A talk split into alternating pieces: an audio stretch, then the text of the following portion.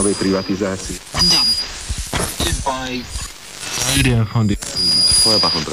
Слава Україні!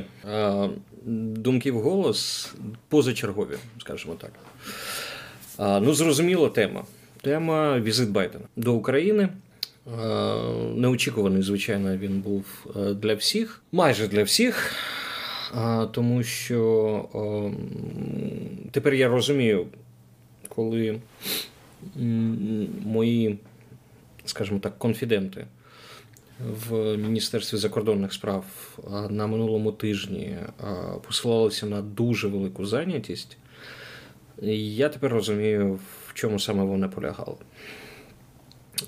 Відверто кажучи, я припускав, що Байден буде в Україні, але не припускав, що це буде в Києві. Моя така неглибока думка полягала в тому, що він може опинитися у Львові до того моменту або після того моменту. Ну, скоріше, до того моменту, як він буде виступати у Польщі. А це має відбутися от завтра, післязавтра. Трохи про деталі візиту. Ну, кияни всі зрозуміли, що щось не те, коли ранком було перекрито місто. Дійсно, такого не відбувалося у нас рік, так точно.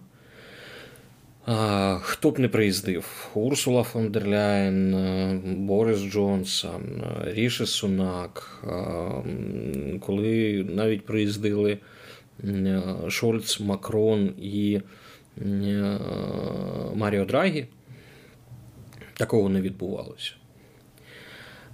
Якщо ми почитаємо зараз західні джерела, ми побачимо, що остаточне рішення,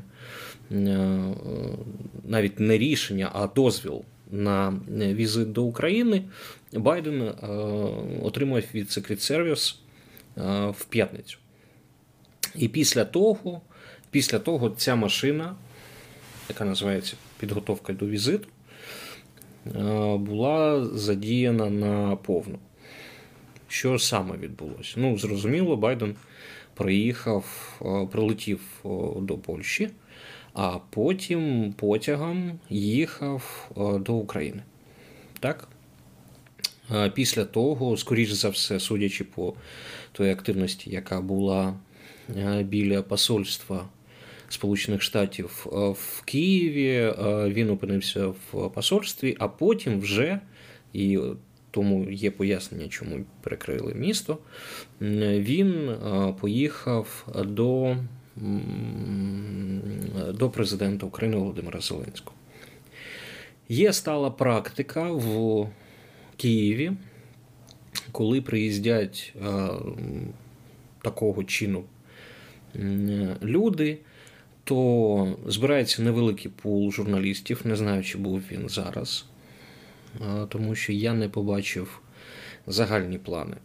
Можливо, вони ще з'являться, і щоб ідентифікувати, хто там журналістів був. Але в будь-якому випадку прес-конференція або офіційні заяви, вони виходять в етер з запізненням десь 2-3 години.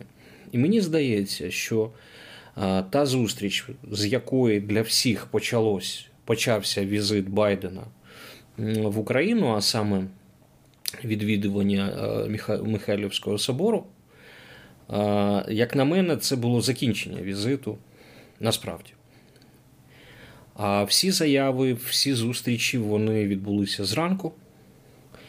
І там, умовно кажучи, з Михайлівського Золотоверху президент Сполучених Штатів Джозеф Байден відбув з міста Героя Києва. Ну, це деталі. Зрозуміло, що питання, чи знали про це москалі? Знали. Про візит? Знали. Тому що це стала практика між представниками навіть воюючих країн не нападати на керівників цих країн.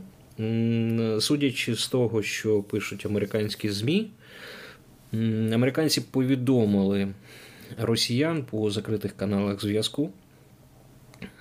Я не знаю, які там були формулювання, і, скоріш за все, вони були просто офіційні, сухі і не емоційні, але сенс їх був наступний. Ми будемо в Києві, не дай Боже, щось відбудеться в повітрі. Тому що, і це справедливо, це перший візит президента Сполучених Штатів в країну, в якій США не контролюють повітря.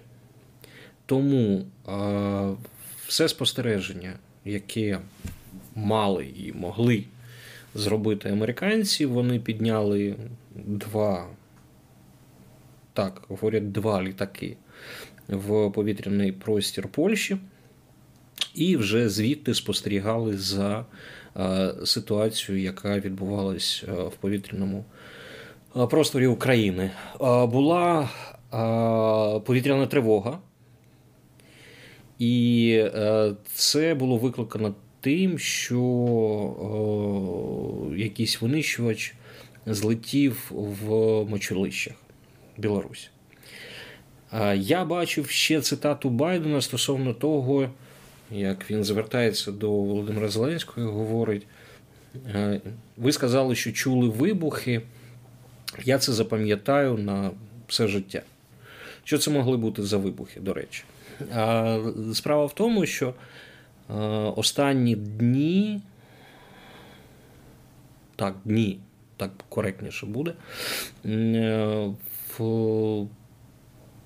поблизу Києва проводяться розмінування.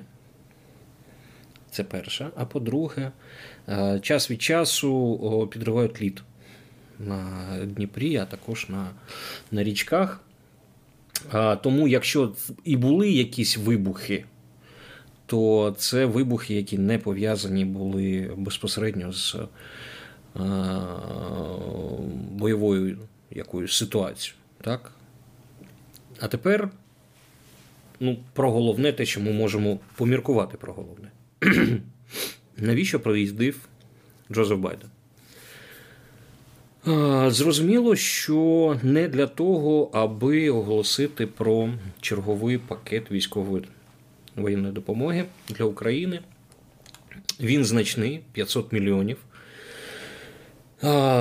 З плином часу, дійсно, час хопаєш себе на думці, що, Боже, я пам'ятаю часи, коли ми говорили про якісь там 10 джевелінів. Так, і для нас це була подія, яку ми обговорювали там тижнями. Дадуть, не дадуть, чому не дадуть.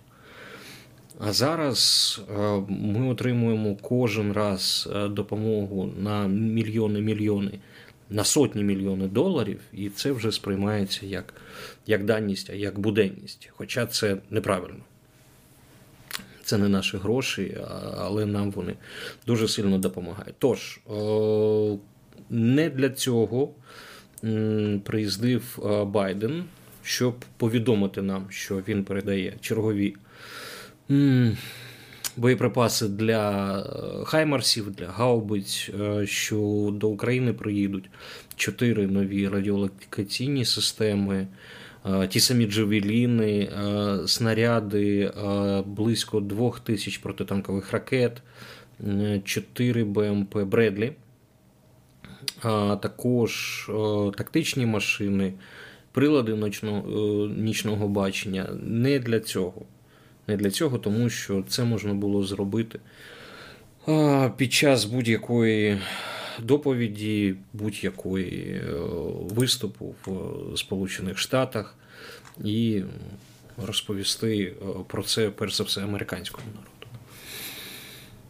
народу. Деталі трохи розкрив Джек Саліван, радник президента Сполучених Штатів по питанням національної безпеки. Він, Гардіан, розповів також в загальних рисах про те, про що йшла мова. Я дозволю собі процитувати Салівана, так, щоб у нас не було такого несправного телефону. Тож, цитую Салівана. Вони говорили про найближчі місяці з точки зору поля бою, про те, що потрібно Україні, про можливості для досягнення успіху на полі бою. Вони говорили про потреби України в енергетиці, інфраструктурі, економічній підтримці, гуманітарні потреби, а також про політичний бік справи, зокрема про майбутню сесію Генеральної асамблеї ООН щодо України, а також про українську формулу миру та зусилля України, спрямовані на те, щоб заручитися міжнародною підтримкою справедливого, стійкого, тривалого миру, побудованого на принципах статуту ООН, головним з яких є суверенітет і територіальна цілісність. Там ще Салівана спитали, чи обговорювали з Зеленський і Байден питання надання літаків F-16 для України. Саліван не був конкретний в цьому питанні. Він сказав, що вони обговорювали, можливо, те, що обговорювалось в останні дні, тижні, місяці в пресі. Ну, він натякнув, що так, скоріш за все, це питання обговорювалось, але, відверто кажучи, воно не є головним.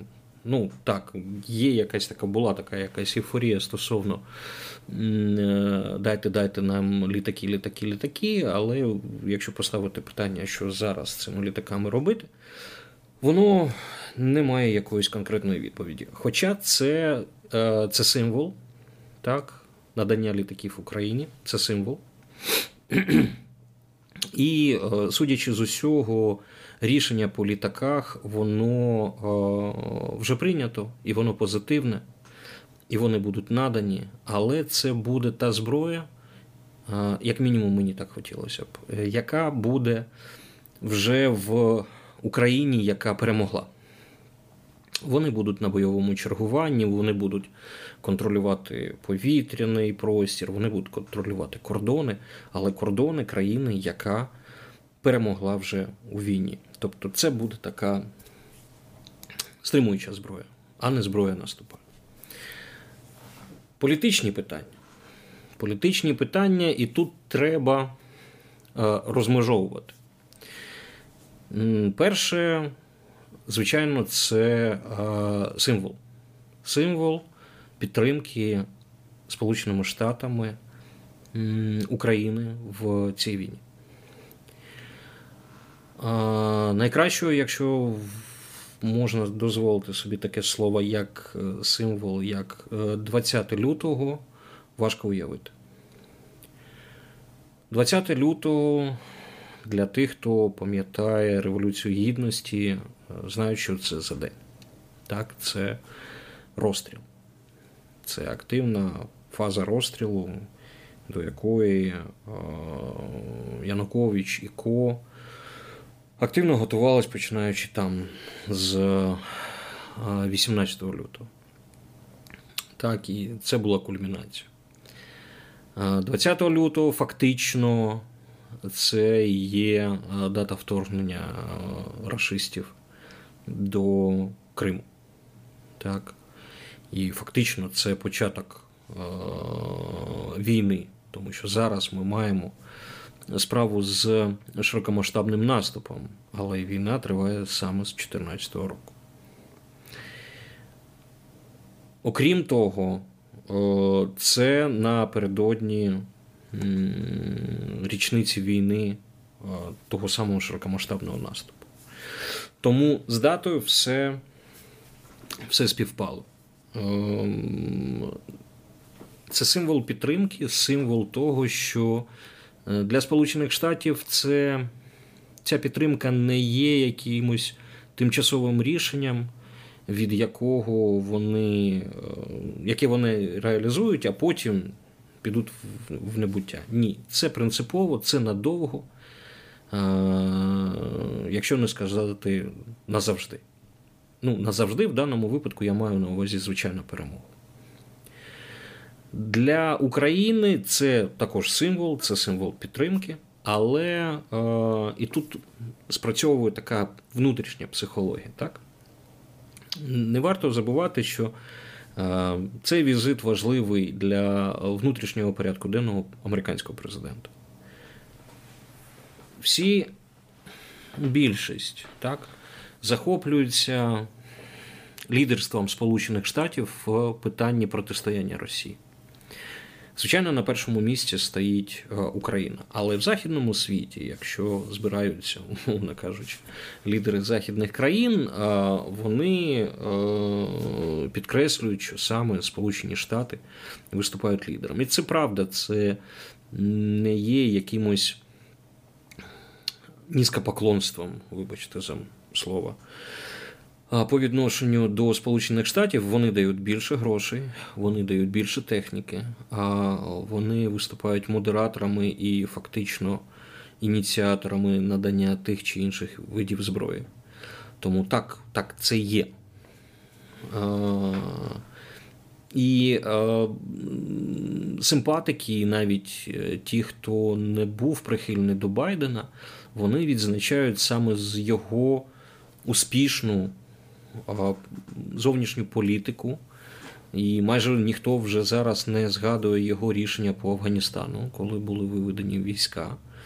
І можна пригадати, як вони відходили, скільки техніки вони залишили. І тому це про Афган вже не згадують, і Байден хоче бути президентом, який доклав зусиль для перемоги над Росією. Те, чого не вдалося президентам, починаючи, можливо, навіть з Рузвельта. Так? Вони були союзниками з СРСР, з Великобританією, але вже десь 46-47 років почався будуватись та сама залізна завіса, про яку сказав Черчилль, і все. І після того це були навіть не просто конкурентні якісь відносини, а майже ворожі. Так, це було зіткнення різних світів. І ось Байден хоче покласти край цьому світові, який вибудовують зараз рашисти. Світ несправедливий, світ агресивний, світ немодерний, а такий, коли держава, мається на увазі Росія в даному випадку, бачить свій розвиток в поверненні назад. Вони не створюють чогось, вони відкочуються, вважаючи, що сталінізм, автократія, згортання демократичних ініціатив, позбавлення людей на свободу слова, свободу совісті – це і є нормальна тактика по відношенню і по будівництву держави. Ось такий світ вони будують. Зрозуміло, вони не самі до цього додумались, і це друга причина, і друге пояснення візита Байдена. Якщо ми говоримо про порядок денний безпосередньо американського президента. 30 грудня 2022 року по відеозв'язку відбулася розмова Сі Цзиньпіня та Путіна. І після того росіяни почали говорити про те, що вони очікують на візит Сі Цзиньпіня, і Путін його запросив на весну 23-го року. Тобто майже на зараз. Ми бачили і можна побачити відео на YouTube-каналі «Чорна Лампа» буквально пару днів тому, я розповідав про Китай.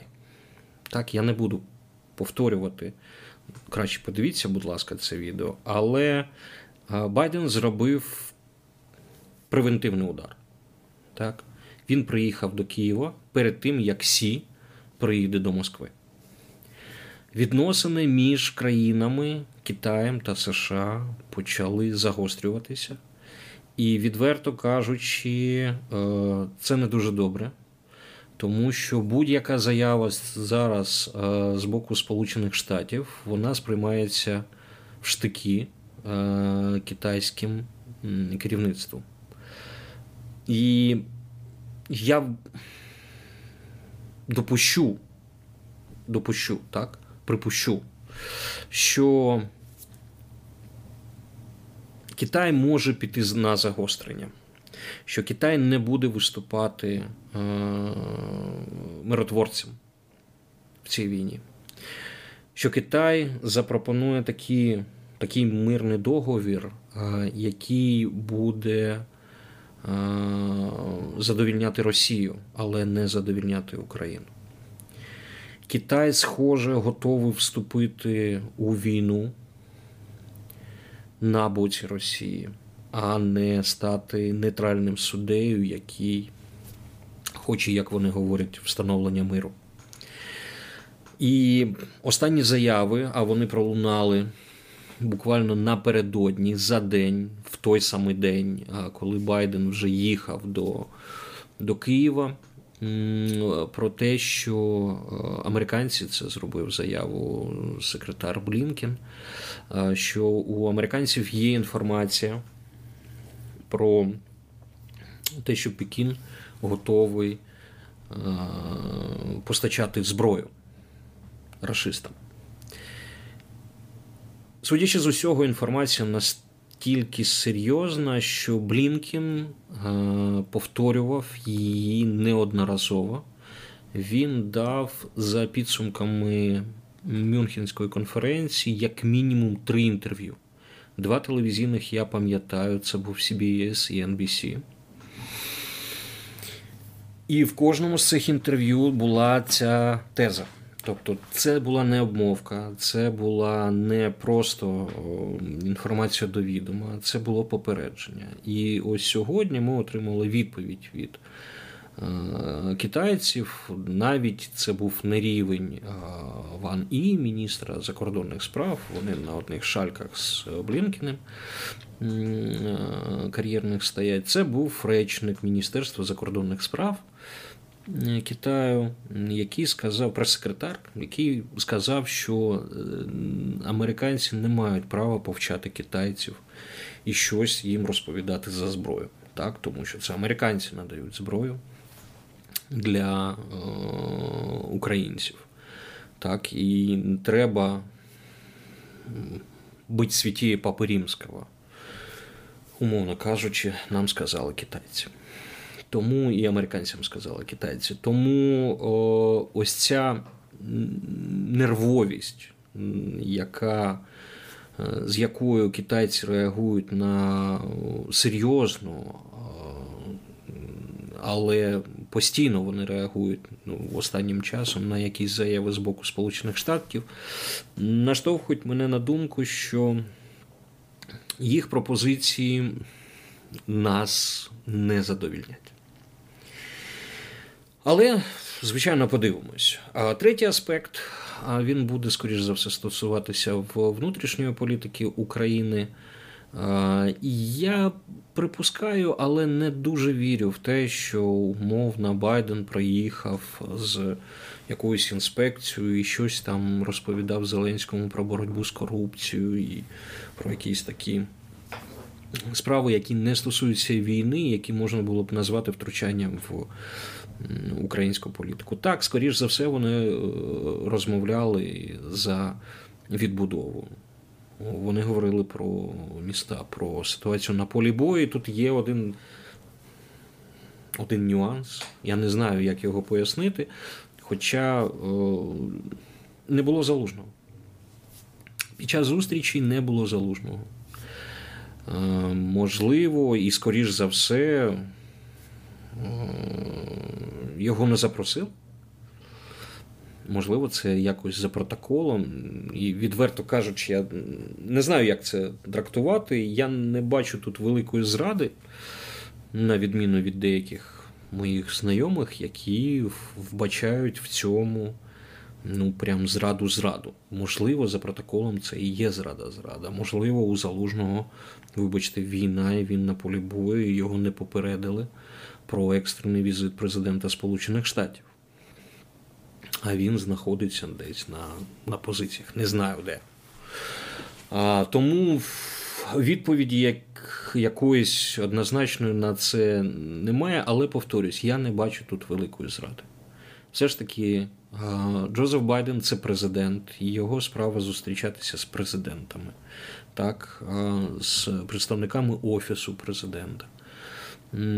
А все, що стосується військових, у Валерія Федоровича Залужного постійний контакт з Міллі, контакт з Остіном. Ось це парафія. Це парафія.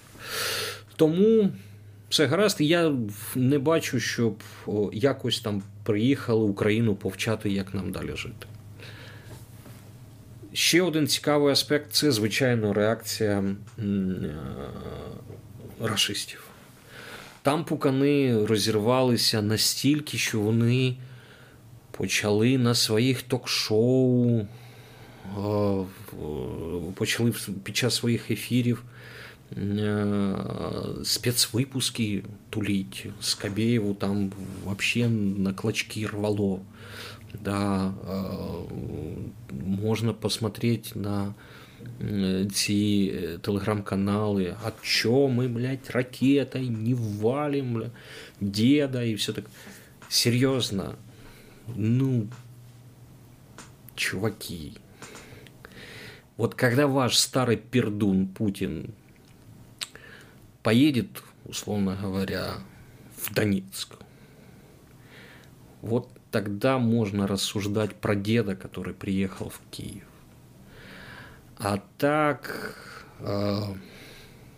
Путин выйдет на какое-то... Кстати, вопрос, Путин ли? Выйдет на какое-то совещание там, Совета Федерации, будет что-то пукать в муку, грозить всему миру, блин. А кишка тонка-то куда-то поехать. Даже на паровозе. Даже по собственной железной дороге. Поэтому все эти истерики со стороны россиян, они очень радують, відверто кажучи, так, тому що в черговий раз макнули в лайно, в черговий раз продемонстрували, наскільки безпорадна, слабка і безяйцева політика у рашистського керівництва. І це тільки початок, тому що на цьому тижні ми побачимо багато ще заяв.